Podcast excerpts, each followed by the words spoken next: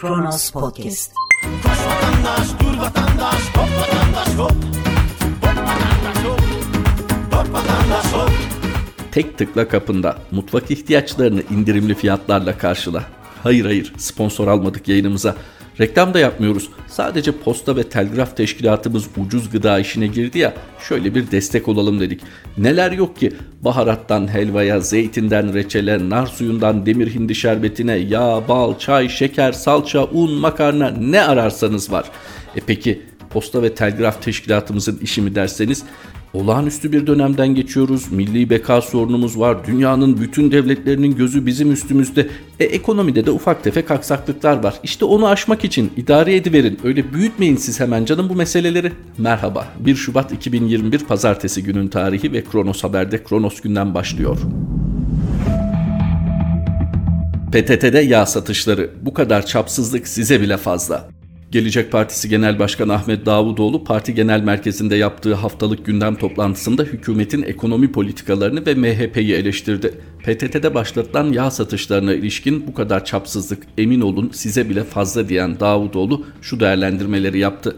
Sabah akşam konu ne olursa olsun soğan lobisi, patates lobisi, faiz lobisi diyerek milletin zekasına hakaret eden bu liyakatsiz iktidar aslında bir lobinin sözcüsü. Bunlar liyakatsizlik ve ciddiyetsizlikleriyle dünyanın en berbat cahiliye lobisi haline geldiler. Daha önce üniversitede tanzim satış, iskelede tanzim satış, meydanda tanzim satışla fiyatları düşüreceğini zanneden bu cahiliye lobisi yeniden zuhur etti. Şimdi de PTT'de sıvı yağ bakliyat satarak fiyatları düşüreceklermiş. Bu nasıl bir akıl tutulmasıdır? PTT'de yağ satıp enflasyonu düşürecek, dolar satıp dövizi düşürecek, faizleri habire artıracak ama habire faiz düşsün talimatlarıyla faizleri düşürecek. El insaf arkadaşlar kendinize gelin. Bu kadar ciddiyetsizlik, bu kadar çapsızlık emin olun size bile fazla. Gelecek Partisi Genel Başkanı Sayın Ahmet Davutoğlu farklı başlıklardaki eleştirilerini de sıralamış ama ondan önce şu PTT bahsine bir nokta koyalım. Posta ve Telgraf Teşkilatı yeni ismiyle. PTT niçin bal, yağ, un, şeker, bakliyat satar? Ha satamaz mı derseniz tabii ki satar. Fakat uyguladığınız, dahil olduğunuz ekonomik sistemde çok makul geliyor mu bunu yapmak size? Evet olağanüstü bir dönem diye açıklayabilirsiniz. Çelişkilerinizi şöyle bir hatırlatalım. Siz esnafı tabiri caizse halkın önüne atıyorsunuz. İşte esnaf fahiş kar etmek için fiyatları kendi isteğine göre artırıyor diyorsunuz. Tamam olabilir haklısınız ama bunun bir yaptırımı var mıdır serbest ekonomi piyasasında? Belli ürünlerde vardır. Evet bir fiyat aralığı belirlenebilir. Bu konudaki otoriteler tarafından rekabet kurumu buna müdahale edebilir. Tamam. Fakat Türkiye gibi nüfusu 85 milyona yaklaşmış bir ülkede gerçekten esnafın etiket değişiklikleriyle bir malın genel fiyatını etkileyebileceğini düşünüyor musunuz? Elimde çok iyi bir Malatya kayısısı var. Piyasada ortalama fiyatı 30 lira diyelim kilogramının. Bense bu malıma çok güveniyorum ve 45 liradan satışa sunuyorum. Kim ne diyebilir buna? Zorla mı satıyorum? Alıcı benden almaya mecbur mu? Bu kadar çok alternatifim varken ben 45 liradan sattım diye piyasanın fiyatını yükseltmiş mi oluyorum? Ha bu konuda belli birlikler, belli ürün sağlayıcılar toplanmıştır. Fiyatları piyasa normallerinin üzerinde belirlemişlerdir ve siz bunda gerçekten denetlemeleriniz sonucu fahiş kar oranı tespit etmişsinizdir. Gereğini yaparsınız. Ortada öyle bir durum var mı? Varsa eğer patates ve soğan lobisi icat ettiniz sonra depoları bastınız ya. E burada da yaparsınız. Hoş tehdit de ettiniz esnaf bu işten zarar görür böyle devam ederse diye. Harika bir yönetim anlayışınız var bu arada. E peki esnafın bireysel tercihinin genel fiyat düzeyini etkilemeyeceğini bildiğiniz halde böyle yapıyorsunuz çünkü size bir suçlu lazım. Tamam. Peki şu çelişkiyi nasıl halledeceğiz? Ekonomimiz çok iyi. Döviz kurundaki artış da enflasyonda zam yapmayı gerektirmeyecek düzeyde. Bir an kabul edelim. Yani esnafın zam yapması makul değil ayçiçek yağı gibi çok kullanılan bir ürünün fiyatının bu kadar hızlı artması tamamen esnafın art niyetli oluşundan diyelim. Peki doğalgaza neden zam yaptınız? Onu da mı esnaf dağıtıyor? Ona bağlı olarak elektrik zamlandı mı? Onu da mı esnaf artırdı? Ve sayabileceğimiz diğer kalemler. Mesela özel tüketim vergisi. Bunları da mı esnaf artırdı? Tabii ki her hükümetin çelişkisi olur ama ne olur halkın gözünün içine baka baka da bu yalanı söylemeyin, halkın zekasıyla dalga geçmeyin. Gelecek Partisi Genel Başkanı Ahmet Davutoğlu MHP lideri Bahçeli'ye ilişkinse amacını suni bir gündem yaratarak siyasilere ve gazetecilere dönük saldırıları unutturmak. Hiç boşuna çaba sarf etmeyin. Siz bırakın benimle yaptığınız ve her iki taraftan da heyetlerin katıldığı koalisyon görüşmesini de siz ve Erdoğan'dan başka hiç kimsenin katılmadığı görüşmelerde neler konuşuyorsunuz onu söyleyin. Koalisyon iki parti arasında meşru bir ilişkidir ama iki kişi arasında ilişkiye dönüştüğünde ne MHP'li ne de AK Partili kardeşlerimin neler olup bittiğini bilmesi ve sonrasında hesap sorması mümkün değildir dedi Ahmet Davutoğlu. Sayın Davutoğlu özellikle Genel Başkan Yardımcısı Selçuk Özdağ'ın Ankara'da uğradığı saldırı sonrası Sayın Bahçeli'ye hedef alan açıklamalarda bulundu. Yerinde mi tatmin edici bir cevap alınıncaya kadar elbette yerinde bu eleştiriler ve suçlamalar. Çünkü çünkü Selçuk Özdağ'a saldıranlarda, gazeteci Orhan Uğuroğlu'na saldıranlarda, öte yandan eski Ülke Ocakları Başkanı Afşin Hatipoğlu'na saldıranlarda bir merkezden hareket ettiklerini söylemleriyle de zaten ortaya koymuşlardı. Şunu demiyoruz tabii ki. Doğrudan MHP lideri Sayın Bahçeli'nin talimatıyla olan işler demiyoruz. Böyle bir şey diyemeyiz. Elimizde veri yok. Fakat Sayın Bahçeli'nin bu saldırılardan sonra yaptığı konuşmalar saldıran grupları bundan vazgeçirmek yerine sanki saldırılarda bir tahrik unsuru var dercesine bir yerde saldıranları korumaya dönük ifadelerdi.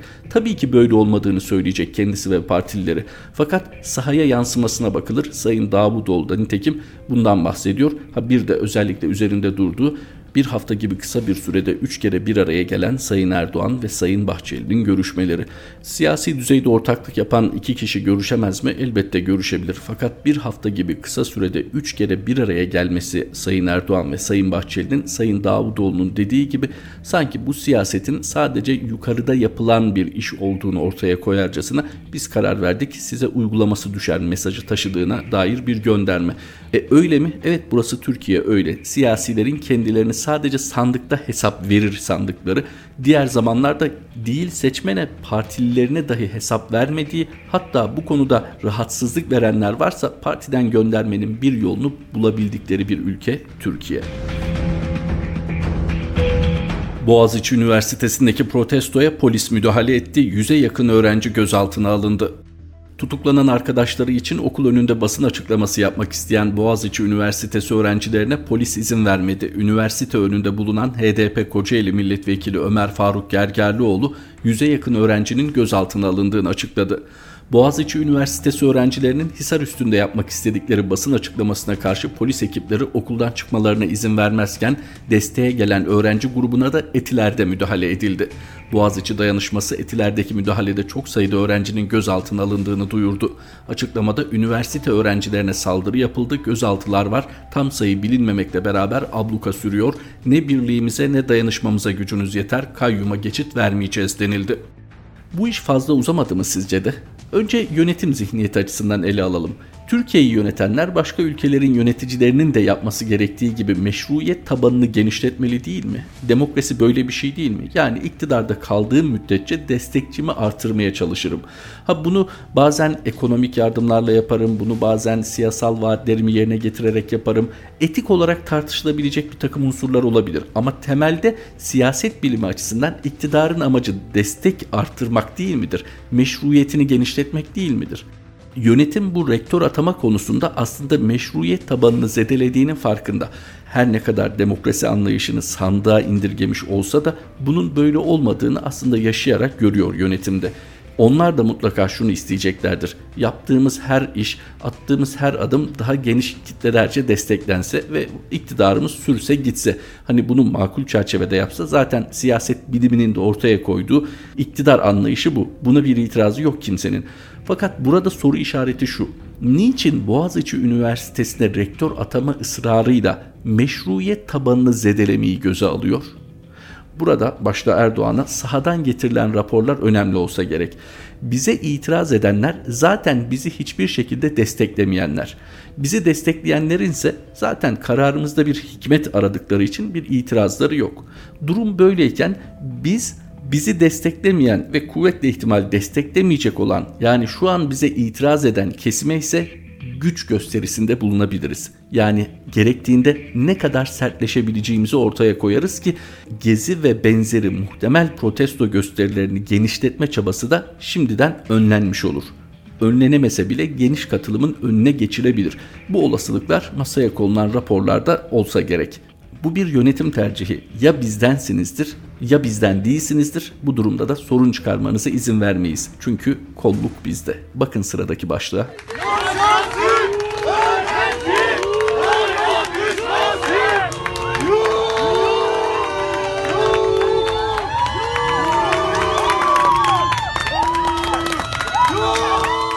Boğaz içinde ana kapıyı gören çatılara keskin nişancılar yerleştirildi. Boğaziçi Üniversitesi'nde iki öğrencinin Kabe resminin üzerine LGBT artı bayrakları yerleştirdikleri ve yere attıkları iddiasıyla tutuklanmasını protesto eden öğrencilere polis müdahale etti. Çok sayıda öğrenciyi gözaltına aldı. Öğrencilerin Hisar üstünde yapmak istedikleri basın açıklamasına karşı polis ekipleri okuldan çıkmalarına izin vermezken desteğe gelen öğrenci grubuna da Etiler'de müdahale edildi. Boğaziçi dayanışması Etiler'deki müdahalede çok sayıda öğrencinin gözaltına alındığını duyurdu. Okul içerisine polis girmesinin ardından Boğaziçi Üniversitesi öğrencileri rektörlük önüne yürüdü. Üniversitenin çıkışını gören evlerin çatılarına keskin nişancıların yerleştirilmesi büyük tepki topladı. Boğaziçi dayanışması da polis ablukasının olduğu videoyu paylaşarak hapishane değil üniversite burası. Hangi hakla üniversite öğrencilerinin çıkışını engellediğinizi dahi sormayacağız. Korkuyorsunuz. Öğrencinin yaşam alanında özneleşmesinden korkuyorsunuz. Bu korkunuz sürecek dert olsun açıklamasında bulundu bir üniversite, bir tasarrufta bulundunuz, teamüllere aykırı olarak rektör atadınız. Yasal olabilir. Fakat meşru mu? Çünkü meşruiyet sadece yasalarla ölçülmez. Tabanda sizi desteklemese bile yaptığınızın meşru olduğunun kabul edilmesiyle ölçülür. Ama sizin meşruiyet anlayışınız öyle ya da böyle itaat ettirmekten geçiyorsa zaten neyi konuşuyoruz? Gerçekten üzülmüyor musunuz? Başta Sayın Cumhurbaşkanı Erdoğan ve sonra ittifakın bileşenleri, hükümet üyeleri gerçekten utanmıyor musunuz? Türkiye'nin sayılı üniversitelerinden birinde öğrenciler protesto gösterisi yapıyor. Şu ana kadar öğrencilerin şiddete yöneldiği bir örnek yok. Yani polis müdahale etmediği sürece hani o görmek istemediğimiz görüntüler çıkmıyor ortaya. Yine müzikli, zeka kokan sloganlarla bir takım protesto gösterileri düzenleniyor. Ve siz bundan o kadar rahatsız oluyorsunuz ki bu öğrenciler protesto gösterilerinde bulunmasın diye zaten polisi üniversiteye yığıyorsunuz. Bir de yetmiyor çevre binalara keskin nişancı yerleştiriyorsunuz. Gerçekten utanç verici. Bunun bir ön hazırlığı yapılmış olabilir. Çünkü Sayın Cumhurbaşkanı Erdoğan durduk yere o tür sözleri söylemez. Hatırlayın özellikle Gezi direnişinde de benzer altyapıyı Sayın Cumhurbaşkanı hazırlamış, üzerine iddianameler bina edilmişti. Neydi onlar? İşte camiye ayakkabılarla girmeler, camide bira içmeler, Kabataş'ta başörtülü bacımızın dövülmesi, hatta üzerine bevledilmesi. E, tüm bunlar kim tarafından söylenmişti? İspatı olmayacak bir şekilde Cumhurbaşkanı tarafından söylenmişti ki kaç cuma geçti hala o görüntüler izletilecek. Boğaziçi meselesinde de hatırlıyor musunuz ne demişti Sayın Cumhurbaşkanı? Öğrenci görmüyorum ben orada. Direnenler öğrenciler değil teröristler demişti. Onlara da bir terörist yaftası yapıştırmıştı sağ olsun boş geçmiyor kendisine muhalif olan herkese bu yaftayı yapıştırma konusunda. Peki bu altyapı yapıldıktan sonra emniyetten biz bir terör ihbarı aldık onun için keskin nişancıları yerleştirdik açıklaması gelirse şaşırır mısınız? Ve bölgede bir terör ihbarı alındıktan sonra protestoya izin verilmeyecek şekilde mülki amirlik tarafından bir yazı yayınlanırsa şaşırır mısınız? Demem o ki mevcut yönetim anlayışı işine gelmeyen, doğru bulmadığı, daha doğrusu faydalı bulmadığı, hatta tam tersi aleyhine gördüğü ne varsa yasaları kullanmayı çok iyi biliyor. Bunun altyapısını en üst düzey siyasilerin söylemlerini kullanarak oluşturuyorlar. Akabinde de gerekli tedbirleri alıyorlar. Kim ne diyebilir? Terör ihbarı var. Onun için uzun namlulu silahlarla keskin nişancılar orada yerini alıyor. Ne diyebilirsiniz ki? Çünkü önce güvenlik politikası, hak ve özgürlükler bekleyebilir ama güvenlik politikası. Bu zihniyeti hatırlayın 80 öncesinde de gördük. 80 öncesinde sağ sol birbirini öldürürken, kardeş kardeşi vururken o günkü tabirle sonra ne oldu? güvenliği önceleyecek bir halk zihniyeti inşa edildi ve darbe yapıldığında halk artık şükür dedi. Sokaklarda kan akmıyor. Bunu tabii ki eleştirebilirsiniz. Fakat halka bunu dedirtecek bir zeminin oluşturulduğunu gözden kaçırmamak lazım. Hani nereden nereye bağlantı kuruyorum? Çok mu uçuk? Hayır, onun küçük bir modelini görüyoruz. Terörist ilan ediyorsunuz insanları ve terörize edecek bir şekilde polisi görevlendiriyorsunuz. Akabinde keskin nişancılar binalara yerleştiriliyor ve sonra diyorsunuz ki önce güvenlik bunun için müdahale etmemiz lazım. Oysa öğrencilerin mesajı çok açık. Ne diyor Boğaziçi dayanışması? Özne oluyoruz. Yani biz burada etkiniz, biz burada aktifiz, bizi muhatap alın. Biz bu şekilde bir rektör atanmasını istemiyoruz. Fakat hızlıca hatırlatalım. Burada dosta güven vermek, düşmana korku salmak yaklaşımını yine görüyoruz ki Türkiye Cumhuriyeti Devleti'nin pek sevdiği bir yaklaşımdır. Onun şimdi mevcut Cumhur İttifakı siyasetine yansımasına şahit oluyoruz. Erdoğan yeni bir anayasayı tartışmanın vakti geldi. Cumhurbaşkanı Recep Tayyip Erdoğan Beştepe Sarayı'nda 2 saat süren kabine toplantısı sonrası yaptığı açıklamada köklü reform çalışmalarının artık ertelenemez olduğuna işaret ederek reformlar hazırlanırken toplumun her kesimiyle görüşmeler yapıldı, taslaklar çıkarıldı. Yakında reform paketlerimizin felsefesini, amaçlarını, hedeflerini ve faaliyet başlıklarını içeren kapsamlı çalışmayı kamuoyuyla paylaşacağız diye konuştu. Erdoğan yeni bir anayasayı tartışma vakti geldi. Cumhur İttifakı'ndaki ortağımızla yeni anayasa konusunda görüş birliğine vardık. Şeffaf şekilde gerçekleştirilmesi ve ortaya çıkan metninde mutlaka milletin takdirine sunulması gerekir. Yasamanın alanındaki konularla ilgili mecliste, idari konularla ilgili Cumhurbaşkanlığımızda gereken müşahhas adımları atmaya başlayacağız dedi. Hayırlı uğurlu olsun. Aslında bu bir dönemin de habercisi aynı zamanda. Çünkü çünkü diyor ya Sayın Cumhurbaşkanı artık ertelenemez erteleyen halk değildi. Erteleyen sizdiniz. Çünkü Kasım gibi bu ifadeleri ortaya attığınızda Sayın Adalet Bakanı Abdülhamit Gül'le birden ortağınızın tepkisiyle karşılaştınız. Sonra ard arda gelen görüşmeler belli ki bir mutabakat sağlandı. Şu an sizin ağzınızdan böyle bir ifade ortaya çıkıyor.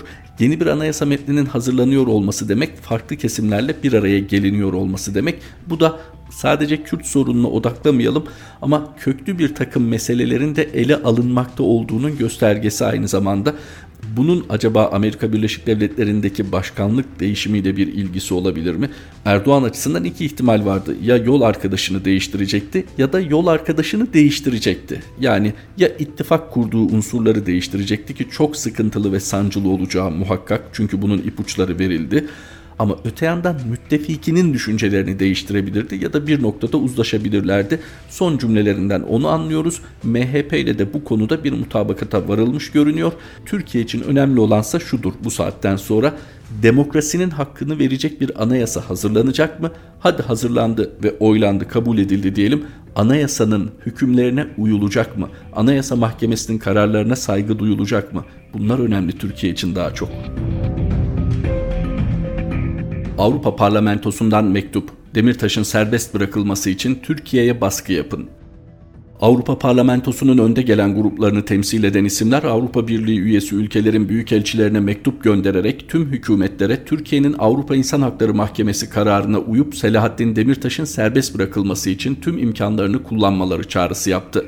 Eski Avrupa Parlamentosu Türkiye raportörü Katipiri hazırlanan ortak metni sosyal medya hesabından paylaştı. Türkiye'nin Selahattin Demirtaş'la ilgili Avrupa İnsan Hakları Mahkemesi kararını hızlı şekilde uygulamasını sağlamak için gücünüz dahilindeki her şeyi yapmanız çağrısında bulunuyoruz diye başlayan metinde şu ifadelere yer verildi. Bir sonraki Bakanlar Konseyi'nde de bu konunun ele alınmasını ve güçlü bir mesaj iletilmesini talep ediyoruz. Demirtaş hakkındaki Avrupa İnsan Hakları Mahkemesi Büyük Daire kararına rağmen yetersiz suçlamalarla 4 Kasım 2016'dan bu yana yüksek güvenlikli Edirne F tipi cezaevinde tutuluyor. Cumhurbaşkanı Recep Tayyip Erdoğan ve İçişleri Bakanı Süleyman Soylu Avrupa İnsan Hakları Mahkemesi kararı açıklanır açıklanmaz bunu reddettiler ve derhal serbest bırakılması yerine onunla birlikte 107 kişi hakkında yeni suçlar ortaya atıldı. Türkiye'nin kararı uygulamaması hem uluslararası sorumluluklarının doğrudan bir ihlali hem de Avrupa İnsan Hakları Mahkemesi'nin kredibilitesini zedeleyen bir durum oluşturuyor. Katipir'in paylaştığı metin bu şekilde. Bakın Avrupa işimize nasıl karışıyor? Batı nasıl bizim iç işlerimize müdahale ediyor? Oysa biz sömürge miyiz? Değil mi? Ne güzel bir savunma üretilir. Ama bu tepkinin doğru şekli şu olacak. Bakın Avrupa Birliği'nin bu tür açıklamalar yapması için nasıl zemin oluşturuyoruz? Avrupa İnsan Hakları Mahkemesi'ni tanıyorsunuz. Bir üst hukuk merci olarak kabul ediyorsunuz. İç hukukunuzun üstünde tutuyorsunuz. İmzalamışsınız, kabul etmişsiniz, çıkmamışsınız bu daire içinden. O halde niçin şimdi Demirtaş'la ilgili kararı uygulamamak için direniyorsunuz? Bunun bir açıklaması var mı? Buyurun bizim iç işlerimize dönük bizim de siyasette kullanabileceğimiz açıklamalar yapın demek değil mi bu? Bakalım Avrupa Parlamentosu'nun büyükelçiler üzerinden ilettiği bu çağrı Avrupa Birliği üyesi ülkelerde nasıl karşılık bulacak? Peki Türkiye'de nasıl karşılanacaktır? Aa evet bizi uyarıyorlar, haklılar, gereğini yapalım demeyeceklerdir muhakkak. Kronos gündemin sonuna geldik. Kronos Haber'de tekrar buluşmak üzere. Hoşçakalın. Kronos Podcast